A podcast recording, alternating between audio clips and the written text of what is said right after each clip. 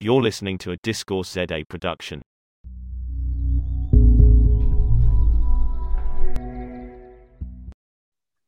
I'm Bronwyn Williams, and we're back with the small print. And today, my guest is Ryan Cummings, who works with Signal Risk. Ryan, will you please introduce yourself the way you would like to be introduced?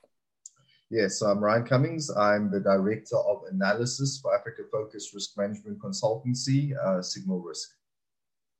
Fantastic. So, the reason that we put this show together, the special episode together, is just really to catch people up as to what is going on with South Africa at the moment.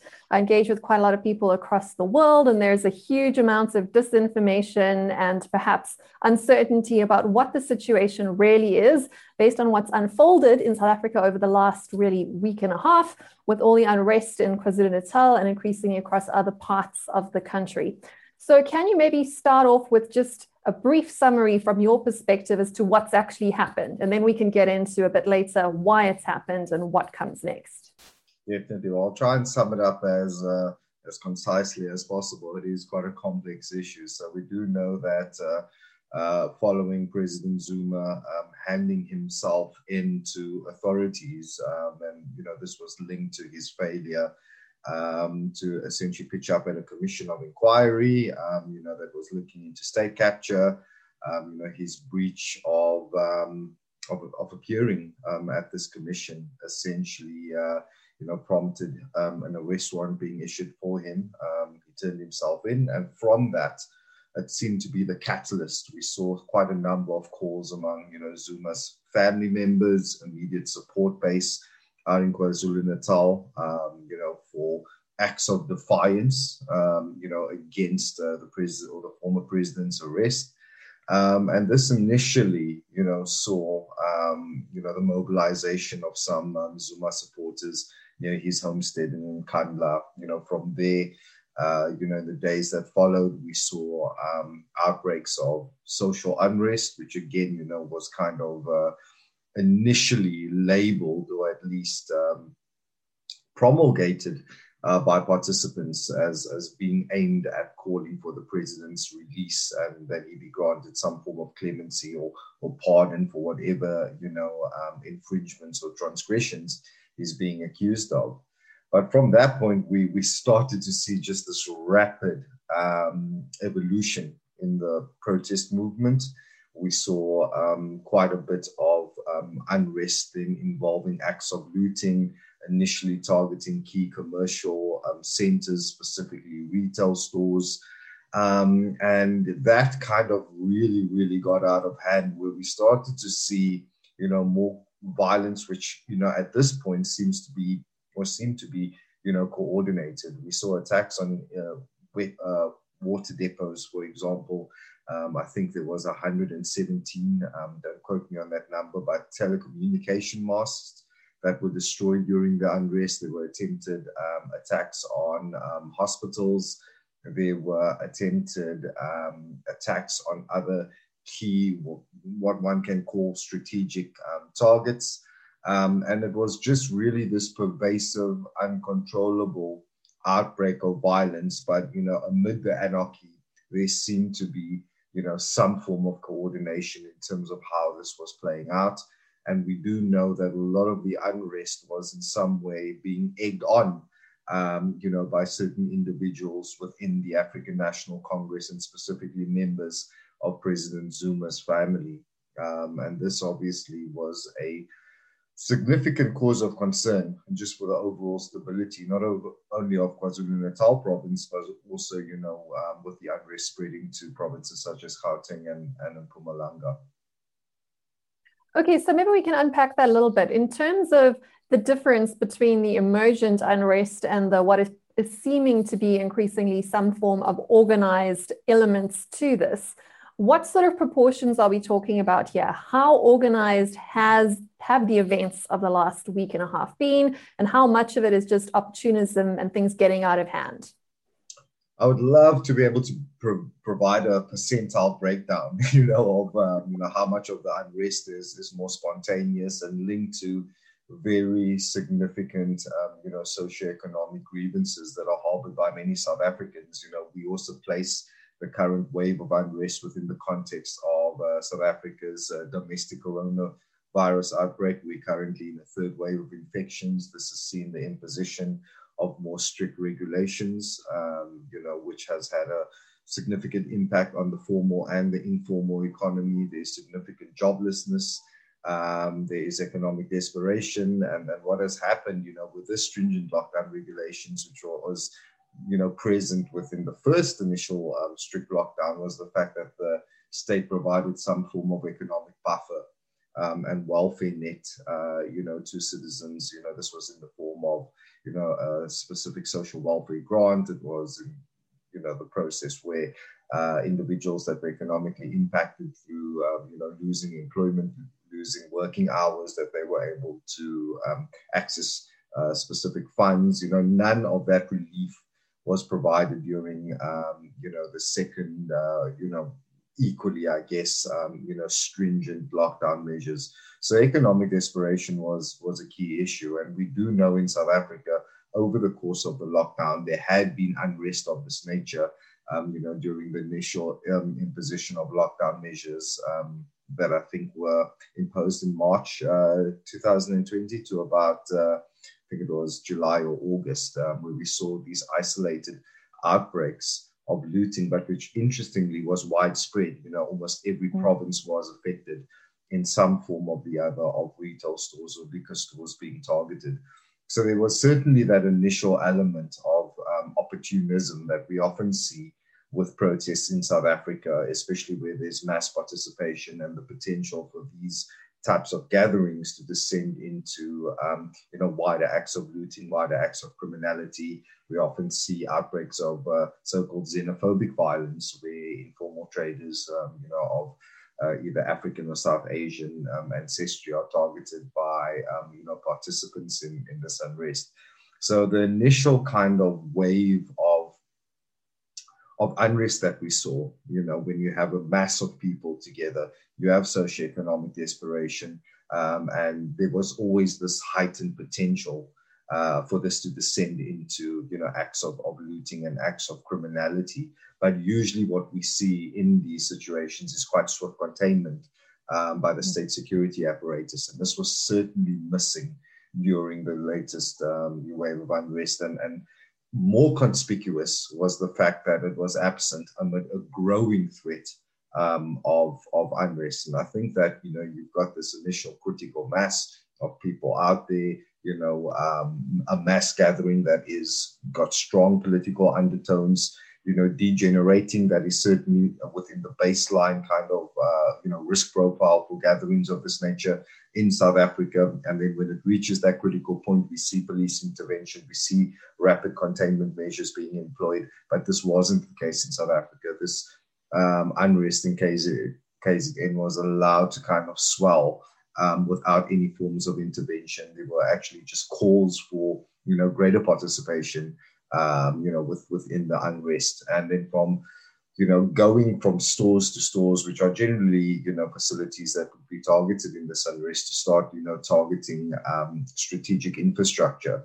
That I believe is where we saw um, uh, a definite deviation in what would be ordinary or routine or baseline outbreaks of social unrest in, in South Africa. And um, I guess at that point, at the point where there was the escalation to, um, you know, strategic infrastructure, is the point where one has to question, um, you know, how much of an external force um, was driving or had harnessed the initial grievances of individuals and now directing it either directly, um, you know, to start, you know, targeting certain um, certain strategic infrastructure, but also, you know, more indirectly, I guess, uh, with the with a lack of a coordinated police response, um, you know, from a more grassroots or localized level because that's essentially what was needed.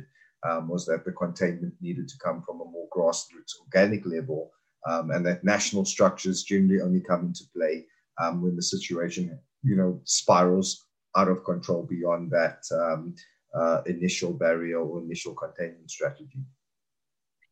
Suppose to ask the question in a slightly different way, just to pick up on a little bit of what you were saying over there. could the situation have got out of hand to the extent that it is? So, to get to the state that it was without the influence of some sort of, whether you want to call it third force, or at the very least, the sort of tacit support by omission that we seem to observe coming through from the, the lack of state response coming through, particularly from the police force? I think South Africa, uh, you know, if we have to track the number of protests that are driven by mm. socioeconomic grievances um, within this country, I think at one point um, around 2016, 2017, if I'm not mistaken, the Institute of Security Studies, um, I think they had um, counted around 12,000 um, of service delivery protests that have taken place in South Africa on an annual basis. And that number had jumped up to 17,000, you know, either in 2017 or 2018. And I think that that figures is, is quite indicative of the fact that protest in South Africa is not a unique phenomenon. It's something that happens with a great degree of regularity. It often involves, um, you know, some form of uh, debilitation you know, road infrastructure. Um, in particular, there are certain events where we do see acts of criminality taking place. This is generally limited to low income um, residential areas. As I mentioned, you get the xenophobic component of it, where there's this opportunism to target, you know, informal traders um, that are not necessarily of South African citizenry. Um, you know, it has escalated into um, areas you know, key commercial areas, as I mentioned. This happened during the initial stage of lockdown. But these, this type of unrest was always routinely dealt with, you know, by security forces. And so that's the difference. Escalated. That was the key difference is that we have a precedent of protests of this nature happening, you know, on several occasions. Yes, fair enough. You know, we, we possibly uh, didn't have the um, political undertones of protests you know, given the, um, you know, the arrest or the, the, handing in of himself, um, the remanding of Jacob Zuma, which was a key catalyst in this. But we've also seen other incidents, you know, where there's been a politically charged environment and unrest has occurred. I think, uh, if I'm not mistaken, in the 2015 municipal elections in South Africa, the army was deployed in Alexandra because, you know, there was unhappiness with the voter outcome during that uh, ballot. Um, and this precipitated quite a lot of unrest, which again, you know, saw acts of arson, saw acts of looting, but it was contained quite rapidly by the South African National Defence Forces at this time. So there was a, just the, the, the, the response was much more organic and you know, there was the, the ability to contain the unrest in quite a swift and decisive manner. Whereas what we saw in um, KZN and essentially when it started to spread outside of the province into Gauteng and into parts of Mpumalanga. Um, I think there was a few incidents of unrest in Northwest Province as well, but certainly not to the scale in Gauteng and KZN Province. There was just a disconnect in terms of the state's response, but there was also just a kind of, you know, addition to the critical mass of, um, you know, participants in this protest that had already been formed. Um, so I would, I would be very hesitant to believe that if there wasn't an external driving force, um, either tacitly or directly, um, in this latest protest movement, that we would have seen it escalate to the scale that it did, um, you know, in, in recent days. So, what I'm really hearing you say is that what's most extraordinary about the last week is actually not what happened, but more about what didn't happen. We're seeing a bigger story between the lines than we're actually seeing enacting on the stage that is South Africa. And also, what I'm hearing you saying is that we really have all the conditions for a perfect wildfire in our society everything from poverty to unemployment to huge amounts of young people not in education or in any sort of training without any sort of hope vast amounts of economic destruction a completely oppressive lockdown that has really put many people out of work and out of the ability to even earn or trade. You've got this sort of perfect tinderbox. And what you're saying is that anyone with any sort of insight into that situation, which would be pretty much all South Africans, would know enough to know that throwing any sort of spark into that sort of environment could create, and I think you've termed it some sort of an insurrection. I think that was the word that you put out on, on one of your social media posts recently, could legitimately expect something like that to happen. But what is different now is you are saying that there's some sort of way that those flames are being fanned or at least allowed to run more than they would have been under normal circumstances. So when you start talking like that, of course, that does start to raise quite a few eyebrows as to what is really going on there. Who are the sort of individuals or the organizations that stand to benefit from such a such an insurrection, if you want to use that word again? Who are the players that we should be looking at if we want to connect the dots and to try and make sure this does not happen again in the future? Definitely. So we do know that we're dealing first and foremost in South Africa with a, a factionalized ruling party. Um, we do know that when President Ramaphosa came to power, um, you know, there was a lot of insinuations by, by, the president that his tenure was about reform. Um, you know, the so-called new dawn that he promised a lot of South Africans. Um, you know, in his made Cape Town very happy. yep, it did. It made many sectors of South Africa quite happy, but many also remain quite skeptical um, that you know that degree of um, of, of reform um, would be achieved given the scale of, um, or the perception, I would call it, of malgovernance that we saw, you know, during the regime of uh, President Jacob Zuma. And obviously, with reform, you know, you need to kind of initiate the procedures that lead to those outcomes. Um, and President Ramaphosa, I think, for much of his tenure, was under quite a bit of pressure um, that these reforms were coming a little bit too slowly. Um, but in recent months, you know, we've seen um, the national uh, you know, prosecution authority. We've seen um, other investigative and judicial bodies in South Africa starting to kind of, um, you know, really put pressure on individuals that were perceived as being connected to the so-called state capture dynamic, which had dominated South Africa's headlines for so long, and which had obviously seen quite a um, a lot of looting of the public coffers.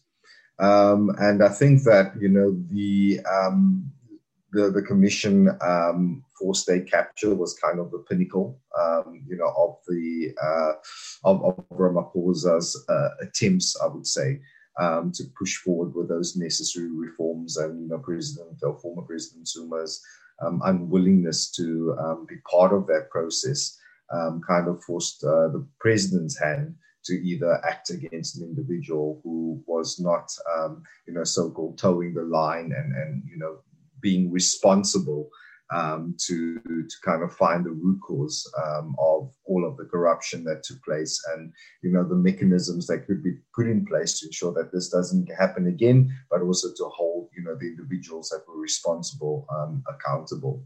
So we know that you know the ANC is literally you know almost I wouldn't say split in half, but there are various factions within the ANC that are either for Ramaphosa's uh, reformist agenda, and there are others that are against the reformist agenda. And those who tend to be against it are the ones that are perceivably or have been accused of being the key beneficiaries um, of state capture. Obviously, all of these issues still need to be presided over by a judiciary um, who could really, you know, confirm um, or possibly potentially rebuke the culpability of these individuals. Um, but we do know that there has been a push by um, by Ramaphosa for accountability, and that meant that certain individuals will need to be held to account, um, you know, for certain crimes that was potentially committed, you know, during um, previous administrations. And this is where South Africa is at the moment, um, is that that same factionalism that's playing out within the ANC structures is playing out within the structures of government um, in the same way that President Zuma, when he was in power, and which a lot of presidents do, and especially on the African continent, is to ensure that they um, key institutions, ensure that um, individuals who are aligned to their positions hold, you know, key positions of power. You know, when a new administration comes in, and this is not necessarily a bad thing. I mean, you know, all of us would like to uh, surround ourselves with people that we can trust, um, the people that have been loyal to our um, ambitions or political ambitions. And when we saw a change of guard with the Ramaphosa administration, we obviously saw that uh, the president started removing certain individuals or replacing certain individuals in, in key state institutions with, um, you know, his own loyalists. I mean, I'll bring an example of the South African Revenue Service where a known uh, Zuma loyalist Tom Moyane was um, replaced by uh, Ramaphosa appointee in, in uh, Mr. Kieswetter. Um, unfortunately, you know, this was not just a point of replacing individuals with, you know, your, your loyalists or your supporters. There was also the um, directive and mandate that the individuals were assuming, you know, the um, the roles that they were assuming had of this mandate of essentially seeking accountability, ushering in this new dawn, um, which would be centering on um, looking at uh, so-called, you know, crimes that occurred during, um, you know, the Zuma tenure and holding those individuals to book. Um, and unfortunately, you know, when you do have a house divided as the ANC has been, um, you know, you had the factional politics that was playing out within government agencies. And while we focus so much on, you know, the power play that happens in the ANC's National Executive Committee, while we focus so much on the power play that takes place in, you know, in cabinet roles and how they are divided amongst, you know, ANC loyalists, which are either, or ANC members, I should say, which are either loyal to Ramaphosa or loyal to Zuma, or even with, you know, state-aligned institutions. We fail to see that when changes are made on top, it doesn't necessarily mean that all of those uh, factional battles are resolved, you know, in the middle to lower tiers of state institutions or even within party branches themselves. Um, and I think that, uh, you know, with the uh, remanding of President Zuma, we saw a pushback from a, a, faction that is loyal to him, you know, within the ANC and a state, you know, security agency, you know, hosted in KZN, which may potentially still be loyal to him, um, that was unwilling, you know, to um, undertake some of the um, initiatives that they otherwise would if such unrest had occurred during his tenure in office. Um, and uh, yeah, that's that's kind of the, the, the most um, unconvoluted way, I hope, to explain the dynamics of what's currently happening within South Africa. Um, you know, and and and and how the fan the unrest that we witnessed in recent days. Yeah, absolutely. So let's just talk about the, the sort of power game or in play at the moment and, and who holds the cards. Because from a sort of outsider's perspective, we did know that most of this unrest took place at the epicenter being KZN, and then it sort of spilled down the highway, down that main arterial route towards Johannesburg, although it seems to have sort of ended there at this point. Did we just get lucky, or does is that indicative of the power of the, the KZN or the Zuma faction of the ANC and where they have control? Or is this just a precursor to something else? Looking at the playing field from your perspective, someone that analyzes risks and the power dynamics all at play there, who is holding the cards right now, and what does where this played out and where it stopped have to say about the various sort of nuclei of control of the two different factions? Absolutely. I think the um, the disposition of, of Ramaphosa, you know, even though he presented the New Dawn narrative um, to many of South Africans, was still one of conciliation. He was still trying to achieve, you know, a reformist agenda, but without, you know, risking, you know, that uh, the existing fractures or divisions within the ANC could essentially, you know, end up splitting the organization or, or completely ostracizing, um, you know, members that were loyal to Zuma or to, to President, former President Zuma himself. He was very tentative um, with that, knowing that he was essentially in charge of an organization where not all of the members were, were, were necessarily going to toe the line that he was uh, that he was putting out. Um, what we saw in terms of the recent unrest and the initial address that the president made, which was um, again, very much focused on conciliation. You know, there was always the echoes of President Madiba, you know, and this focus on working together and almost, you know, pleading with those that were involved in the in the violence to essentially um, to to to refrain from doing so. Um, from that, you know, rhetoric, we saw a significant escalation to the most recent address that was given by the president, where he, you know, used terms such as insurrection and insurgency, where he stated um, that there was a direct attempt to destabilize his government. And this was certainly um, the words of a, of a man who was more bullish in his stance And we even saw this play out in terms of the security deployments that have taken place with the mobilization of the South African National Defense Forces, you know, with the deployment of additional, um, you know, police into um, protest hotspots. There's been three arrests already with um, so called instigators of the recent violence. And I think that all of these developments together suggest that the developments that we saw in KZN and the unrest that follows President or former President Zuma's remanding into custody really forced Ramaphosa's hand to make a decision from either being a true reformist that needs to, uh, you know, make the difficult decisions and potentially do so um, at the expense of the unity of the ANC as an organization, or whether he's going to continue to play the role of um, conciliator and not achieve that objectives that you know he promised South Africans that, we as a country are all expecting. Um, I, I, certainly think that he has chosen the former.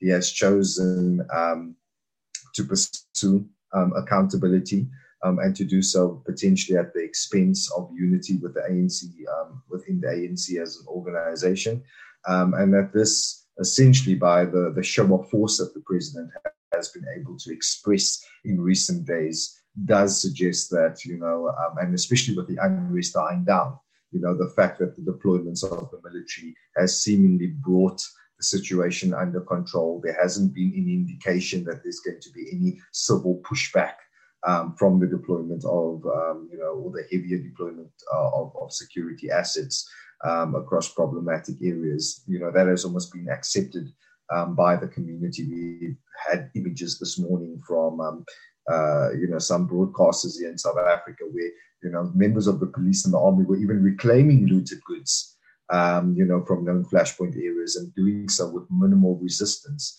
I think the show of force by Ramaphosa, both in terms of security deployments, but also just in terms of rhetoric, mm. suggests that um, he has uh, seemingly become more decisive in his decision making, and I think that that certainly gives him the upper hand. You know, having the um, control of state institutions, or at least the executive power um, over state institutions, and to use them, um, you know, to uh, pursue his reform agenda.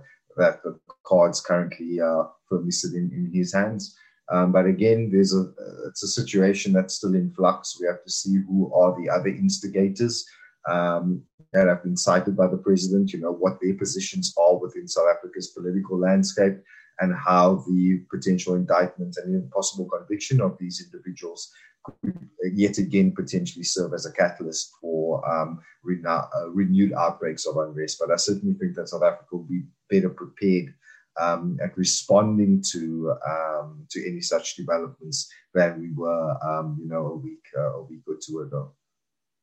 Okay, so listening to you speak there, it appears that based over the last couple of days and this, the moves that the president has taken, that he is regaining control over the country. But what is happening with his control over and within his own party? Because that, of course, sets up the seeds for the next rounds of chaos to unfold in our in our general society. So, how does this leave his position within his own party? I think that's all based on the um, you know the comments and the statements that are, are made that are not in line with what the president um, has stated um, is explicitly you know his mandate for South Africa.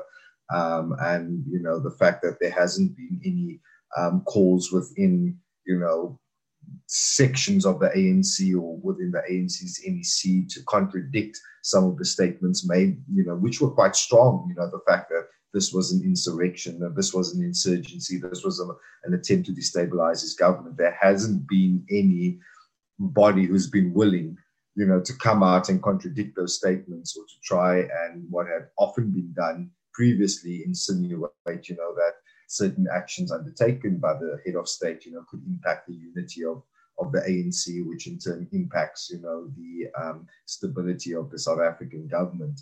So from that perspective, you know, you know, just looking from the outside in, and again, you know, the ANC as an organization is a bit of a labyrinth because you know what happens, you know, the top structures of the organization doesn't necessarily reflect what the mood is, you know, within local branches um, of the of the party. But there certainly hasn't been anyone coming out to contradict the statesman, um, to suggest that Ramaphosa is wrong in his assessment of the situation. Um, you know, uh, when we even hear the, the police minister speak, you know, he also uses terms such as insurrection and terms such as insurgency. So certainly, you know, within the security cluster and within, you know, the top ranking structures of the ANC, everybody at least uh, appears to be on board with the president and is backing his current position. What is happening, though, you know, within the lower structures of the party, specifically in hotspots such as KZN um, and potentially, you know, parts of, of Gauteng province, you know, that that's very difficult to ascertain unless you are a member and attending, you know, whatever, um, you know, Politburos um, that may be taking place, um, you know, at these structures um, yeah, that's that's going to be difficult to ascertain. But we also know that the the ANC tends to be an organization where the uh, you know the the lower structures do tend there, there is as um, many people might find this contentious, but there is discipline within the organization. Um, you know, maybe not necessarily with engagement um, in, in the governance of the country, but certainly in terms of the maintenance of the structures within the party. You know, there, there is a willingness to toe the line. Um, and uh, in, initially, you know, there doesn't seem to be too much pushback uh, to what President Ramaphosa has demanded of the party, demanded of South Africans, um, and what his stated the intent has been, um, you know, moving forward with, uh, um, you know, with, with this um, attempt at, again, you know, reforming South Africa and holding those account who were responsible for, um, you know, for looting state coffers. Yeah, exactly. So I suppose we have to wait to find out at the party conference whether the sort of public facing display of unity amongst the party is as strong as it appears right now, as strong as what you're saying right now. So maybe we can cast our eyes a little bit further ahead. We've obviously got municipal elections coming up in South Africa. And then, of course, the ANC has its own internal dynamics and ways of electing various people to various different departments within the organization and within the greater community of South Africa itself. What are some of the things that we should be looking out for? Is a ANC divorce on the cards, or is that something that is just being blown out of proportion by political analysts that are that are hoping for some some action in the space? Or what do, what do you think that we should be looking at in terms of signs and signals of cracks or of signs and signals of new strength coming out of the ANC and its competitors. And here I would be speaking predominantly about the EFF and not about the DA, who I think needs to sort of sit this one out.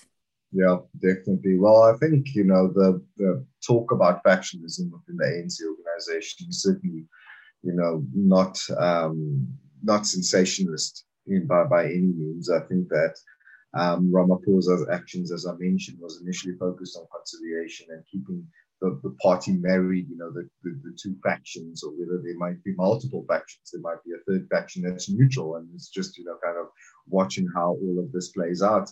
Um, but I think that the steps that he has taken to date um, has shown that he is willing to place, um, you know, the ANC's uh, potential divisions.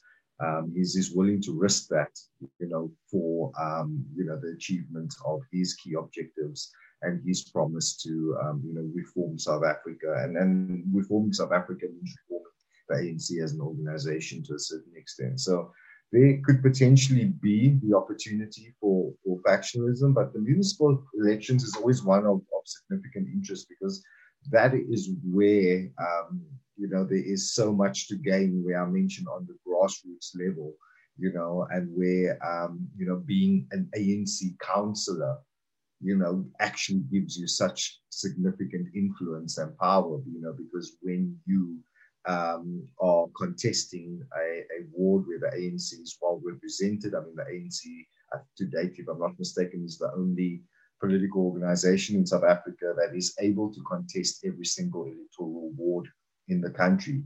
Um, and obviously, you know, that with that comes, you know, uh, the access to, to, to state resources if you are successful in your electoral contestation. So, from from my perspective, you know, the municipal elections will not many individuals in positions of influence within the ANC, individuals that have a very good chance of being elected um, to councillor posts and being able to have the access to um, to state patronage um, as occurs, you know, in the aftermath of these elections, will be very, very hesitant to jump ship and compromise, um, you know, their uh, objectives, their needs, and also those of their um, communities and their constituents um, in the lead up to um, in the lead up to the vote. I think that there's going to also be an attempt, as the dust settles, for Ramaphosa to come out again and and try and broker, you know, some degree of, of unity again within the structures of the ANC um, as as had a, occurred in the lead up to the 2019 general elections. You know, with the party kind of again, you know, rallied around each other um, and tried to become more insular and and and united in the front that they presented, you know, to South Africa and the electorate. I, I expect that a similar approach and attempt will be made by the president moving forward to the uh, municipal vote, and I think that it will potentially hold true um, you know, I think there's also going to be a perception, and you you asked a very relevant question in terms of where the power at the moment lies. You know, within um, if we we speak of of ANC factionalism, who holds the upper upper hand? You know, one has to believe that at you know the status quo in South Africa, you know, with with the country pacified, with the president coming out really bullish, um, and with South Africans themselves having um, you know, also, you know, basically stated our position um, within the unrest. I mean, we've seen unprecedented violence and unprecedented criminality and looting, but we've also seen unprecedented acts of unity and togetherness. You know, individuals coming out to protect their communities, individuals coming out to protect shopping malls, and it's you know an issue that almost kind of transcended a lot of the socioeconomic um, barriers that often separates us. You know, that was also kind of a um, position which reinforces, um, you know, our president. You know, reinforces that you know he um, his words of, of not being willing to South, for South Africa to kind of descend into a state of anarchy and to not be the victim of an insurrection um, has the public backing, you know. Um, so I think in the lead up to the elections, he will focus on on the position of unity within the ANC again. I think that you know with the power being perceived as lying with Ramaphosa, that there won't be many that will break ranks, um, you know, with the party or with the president, knowing that there are significant, um, you know, economic gains that come from um, being a participant in the municipal elections. Um, it is not to say that there might be uh, some individuals that will place ideology, you know, above um, pragmatism in terms of the decisions that they make. And in KZN, you know, we could see some um, individuals that are really loyal to uh, to, to President, uh, former President Zuma, kind of breaking away from the party. But I'd be very surprised if we saw a significant split and division within the organization at this time. Fantastic. So, how do you see the, the EFF playing into this situation? Are they winning from it or are they losing from it?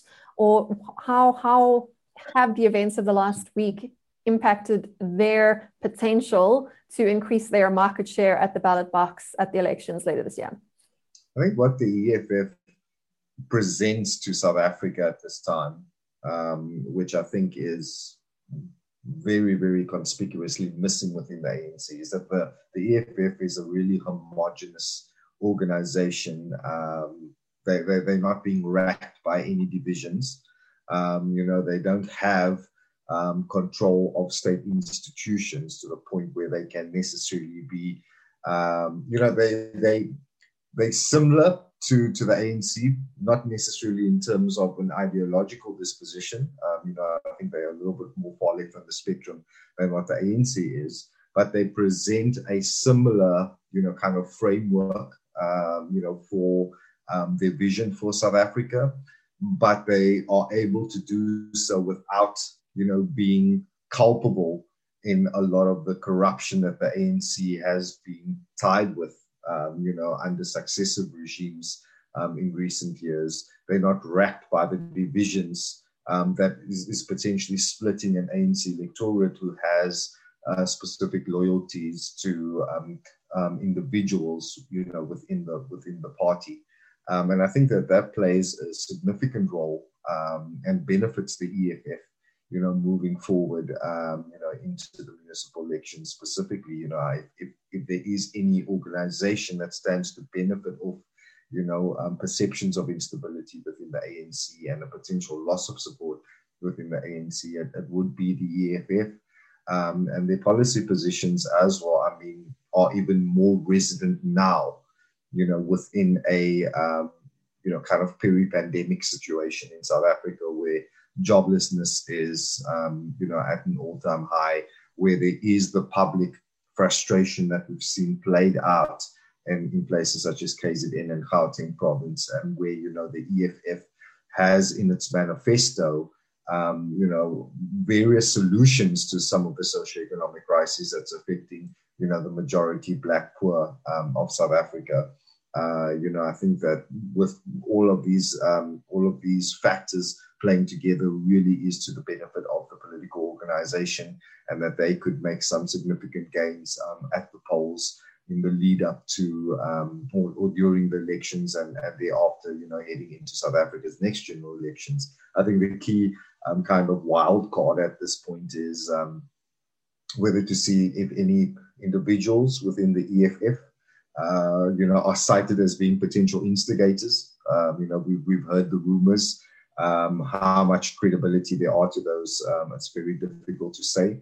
Um, you know, but if if there if there are key individuals within the EFF that are going to be lumped alongside, you know, um, the uh, so-called group of individuals that were trying to drive South Africa into a point of um, instability and into a place of anarchy, that that in itself, you know, could be an issue which, you know, uh, maybe limits the, the support that the party could otherwise accrue at the municipal vote. Um, but again, you know, this is just based off rumors and murmurings. I don't think there's there's any um, substantiated evidence that has come out that has linked the party or any of its senior leadership as being involved in um, any of the uh, of the unrest that was witnessed in South Africa in, in, recent days. So I do think that the EFF sets to be the biggest winners, um, you know, of the factionalism within the ANC. As you mentioned, the DA probably needs to sit this one out. Um, they're not speaking to a constituent that would necessarily, you know, be um, in two minds about voting for the ANC again um, and then you know moving shifting their vote elsewhere because of whatever's happening the disunity in the party the corruption um, we also you know not even taking into account you know the, the perceived handling of public funds that were allocated you know to ride out the covid pandemic i mean that's another issue again um, that is going to be a major, major factor in determining um, voter behavior in the forthcoming ballot. Um, so the EFF is is certainly going to be the the, the party that could be the the biggest beneficiaries of um, you know everything that is negative currently um, uh, associated with the ANC as a political organization. I want to pick up on something that you said there because for most of our conversation today, we have been sort of working with the hypothesis that there was some sort of organized element to the insurrection that took place in South Africa. However, there have been some commentators that have said that this is a very convenient insurrection in terms of its timing when it comes to the ANC itself, much like COVID was quite conveniently timed for the ANC when your sort of lockdowns were synchronized the same week that our economy was plunged into junk status. So, this whole sort of conflation with the external problem that sort of eclipses the internal problem at just the time that eyes are starting to look very, very closely at a ruling party that has dropped the ball on a lot of the basics, a lot of the very reasons that you were speaking about there that make the EFF an attractive proposition to someone who is living in poverty, that has very little hope, that has no job, that lives in an informal settlement anyone that's sort of going to offer a better way forward because the ANC has had, you know, the better part of sort of 30 years to get their to get their house in order there, and they have not fulfilled on the expectations of their constituents. What credence would you give to the argument that by throwing rhetoric like insurrection around direct from the mouth of the presidency, that it could be being used not really to point fingers at an actual conspiracy, but it could also be being used as a political opportunism to distract and detract away from in-house faults, if you want to put it that way, when it comes to basic governance and corruption and everything else going on in the country? I think it's uh, there's convenience to it, but I think that the president came out and called, you know, what happened uh, in in recent days in South Africa for for what it is. Um, I think that even by admitting that there was attempts to, you know, destabilize the country from, um, you know, external forces, and when you say external, you essentially are meaning internal. Um, that that in itself, you know, if, if anything, shifts focus inward to the ANC as an organization and to one that is essentially uh, driven or, or, or, you know, facing significant factionalism at this time. Um, you know, a house that is fighting with itself, um, and it's it's not necessarily going to provide you the political currency um, that you would want. I don't think for for every president of a sovereign state, um, you know, it's very difficult to come out and say, well, you know what, my government, you know, that I preside over, and specifically when you are, you know, the head of a of, of Africa's hegemon, uh, you know, and trying to attract foreign investment and trying to kind of revive the economy because I guess, you know, outside of the reformist agenda that Ramaphosa has put forth, you know, the big next big you know, program um, that he is focusing on is obviously this one of economic um, revival, job creation, and everything else. You know, it's not going to sound good to a foreign investor. You know that your government that is, you know, going out and asking for for assistance and asking for people, you know, to trust them, you know, within investing money and and um, you know, kind of being engaged in South Africa on a long term basis. You know that your government is is facing you know, internal or whether it's external, um, uh, you know, destabilizing forces. Um, so from that perspective, you know, it could potentially use be used as a means of deflecting and say, well, hey, you know, these these guys on the outside that are trying to, you know, that are trying to to to to create anarchy, wreak havoc, um, you know, destabilize our government, but also, you know, from that very point and and the way that the unrest played out, you know, it also then asks questions about, um, you know, can can this incumbent administration ride out the challenges that it faces? You know, can you know us as an international community, you know, invest in the country um, in, and, and basically back a government that is facing such significant threats um, you know, to or existential threats, you know, to its, um, you know, to its to its existence. Um, so I think that there, there is as much to lose as there was to gain from Ramaphosa coming out and um, you know calling using terms such as insurrection and insurgency and destabilizing forces. You know when he described um, the motivations for some of the unrest that we saw in South Africa. Thank you so much for clarifying that. It would be essentially sort of drawing attention away from one particular self failing towards another one. So the game theory then just doesn't really check out.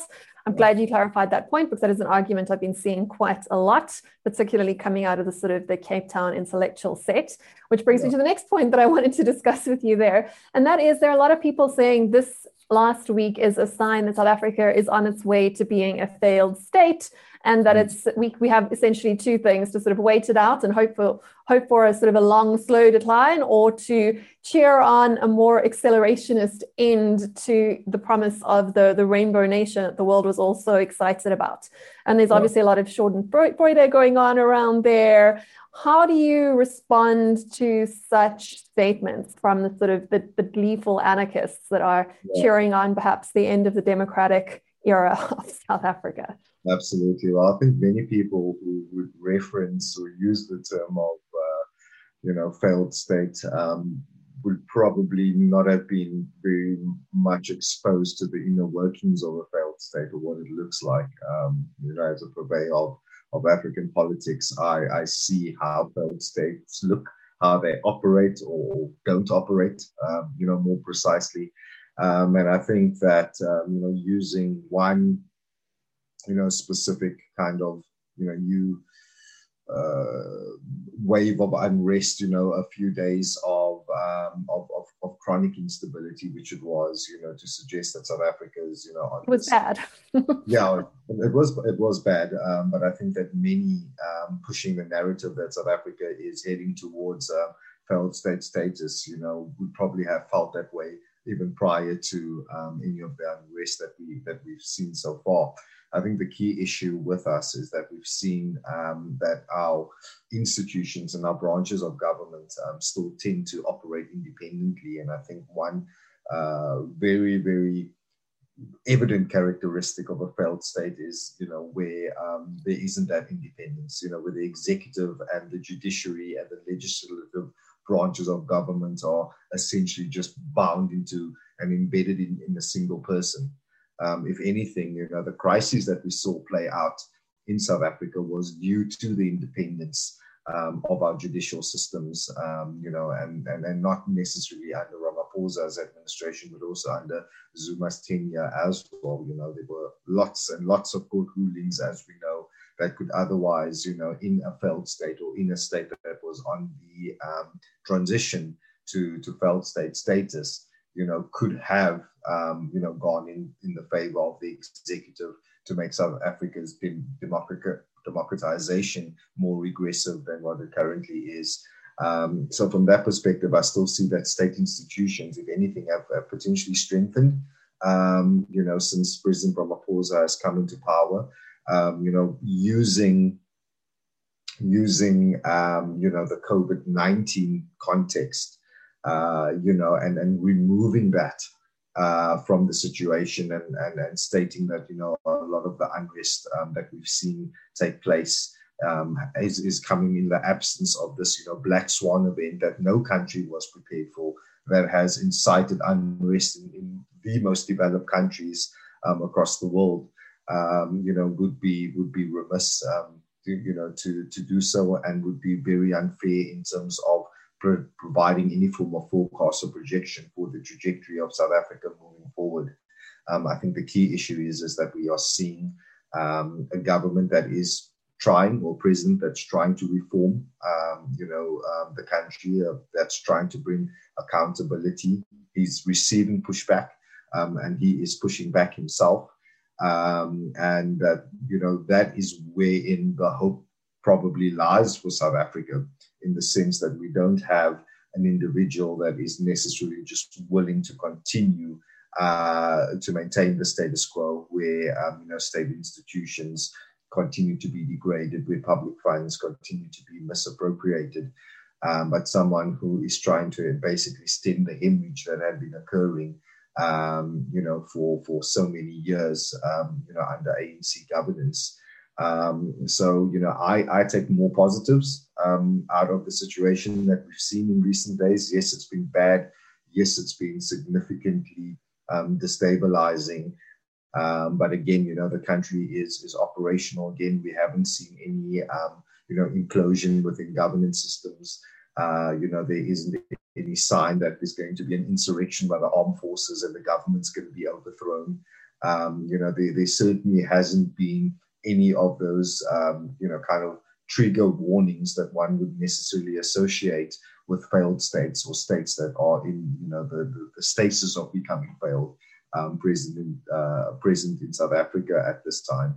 Um, yes, there is obviously the um, key issues of, of, of socioeconomic grievances, inequality, um, you know, poverty, high levels of, of unemployment, but these were also factors that that have really been, um, you know, symbolic of uh, the South African state for, for several decades, let alone years.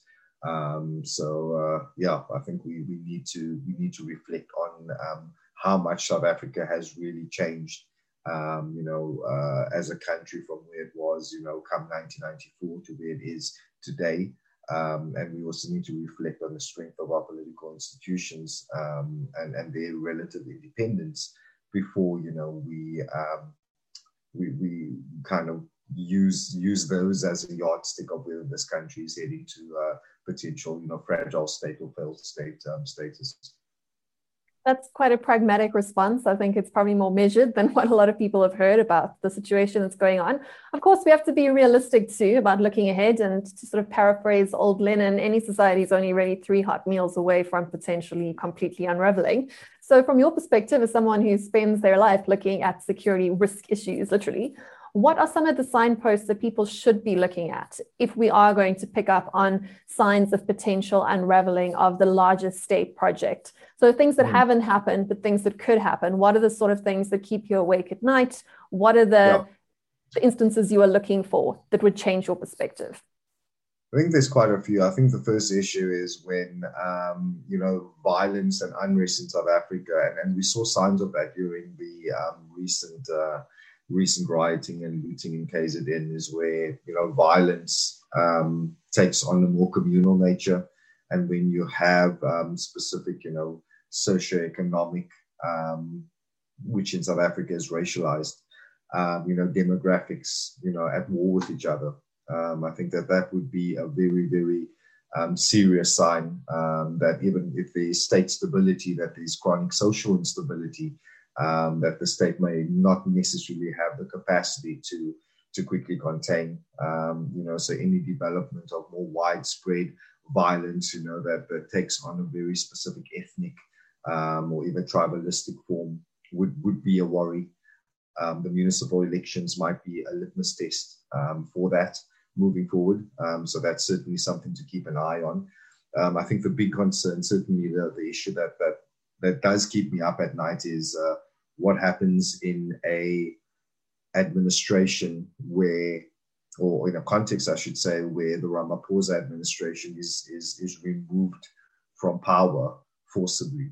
And this does not necessarily mean, you know, through the means of a coup d'etat or social revolution, both of which I think the, the threat is, is negligible um, but through you know political assassinations, um, you know uh, key members of government, for example, being targeted. And we've seen that in KZN at a local region, absolutely, and, level already. I was just going to mention that you know there's precedent for that happening at the localized level. You know we cannot lose sight of the fact that this could happen, you know, in the higher echelons of government, and specifically when there is so much at stake at this point in time. I think that an event like that has the potential um, you know, to really, really tear apart the social fabric, um, the, the, the, tenuous social fabric um, of South African society, um, and which, you know, I wouldn't, I wouldn't say would necessarily uh, push us into failed state status, but certainly would, you know, shift us towards that uh, trajectory, uh, you know, moving forward. So that is certainly something that that worries me. Um, I think, you know, more over the medium and the long term is at some point um, current levels of inequality, current levels of poverty, current levels of unemployment is unsustainable. Um, something needs to be done to address what is otherwise a ticking time bomb because you know we we are potentially you know a few years or, or decades away you know where a social revolution could become a reality in this country um, you know, where there are strong perceptions that there's a government that is essentially looting state coffers and that the poor are getting poorer, the rich are getting richer, um, and, you know, that there is no immediate change um, to, to the status quo that's going to happen, at least not through the ballot box. Um, you know, elections only come around every five years. Um, you know, obviously municipal elections with a, a slighter, higher frequency. But the perception would be that, you know, pluralist uh, democracy, democratic processes, I should say, if they're not going to yield um, any changes, um, you know, for, for the ordinary South African, that there needs to be, you know, other measures um, undertaken to do so, and this will more than likely be unconstitutional in, in nature. Um, so that is certainly, you know, over the medium term, something to to to be more concerned about. So I think uh, near term is obviously the um, the potential for, for political violence targeting, you know, the higher echelons of government and potentially the president himself. You know, the um, you know the medium term is perhaps you know just looking at the um, you know at the, the issue of unemployment, um, the issue of um, you know poverty and uh, interventionary uh, measures undertaken by the government to to protect that. And then I think maybe you know if we're looking over the longer term, and, and that's probably leading up to um, the, the next elections is, uh, you know, what happens in 2022, um, you know, when the ANC has to uh, elect a new, um, or not necessarily a new, but just elect a presidential candidate for the 2024 general elections. Um, you know, there's, I guess, uh, I might be biased in my opinion, but there's, a lot of hope um, in, in, President Ramaphosa and his vision for South Africa. Um, but if you know there are any um, factors leading up to Ramaphosa not getting the the baton uh, for the second time, and you know an individual that might be the you know having uh, a position from an ideological and political perspective that's the antithesis to the incumbent. Uh, that could certainly be something that would be keeping be keeping me up at night um, in terms of just policy moving forward and, and also our ability to kind of attract the degree of economic investment that we need to um, reform and recalibrate this country of ours. That's a very good comment over there, especially with regards to our current president, because whatever you think of him, whatever your political leanings are, realistically, what alternative does South Africa have right now? So, you know, that's that's the the sort of the, the hand of cards that we've been dealt. We've got to make the best of it. And as you really have highlighted, at the moment things can go right but as we have seen over the course of the last week, that Tinder is so, so dry and it will only take a small spark to set things off again.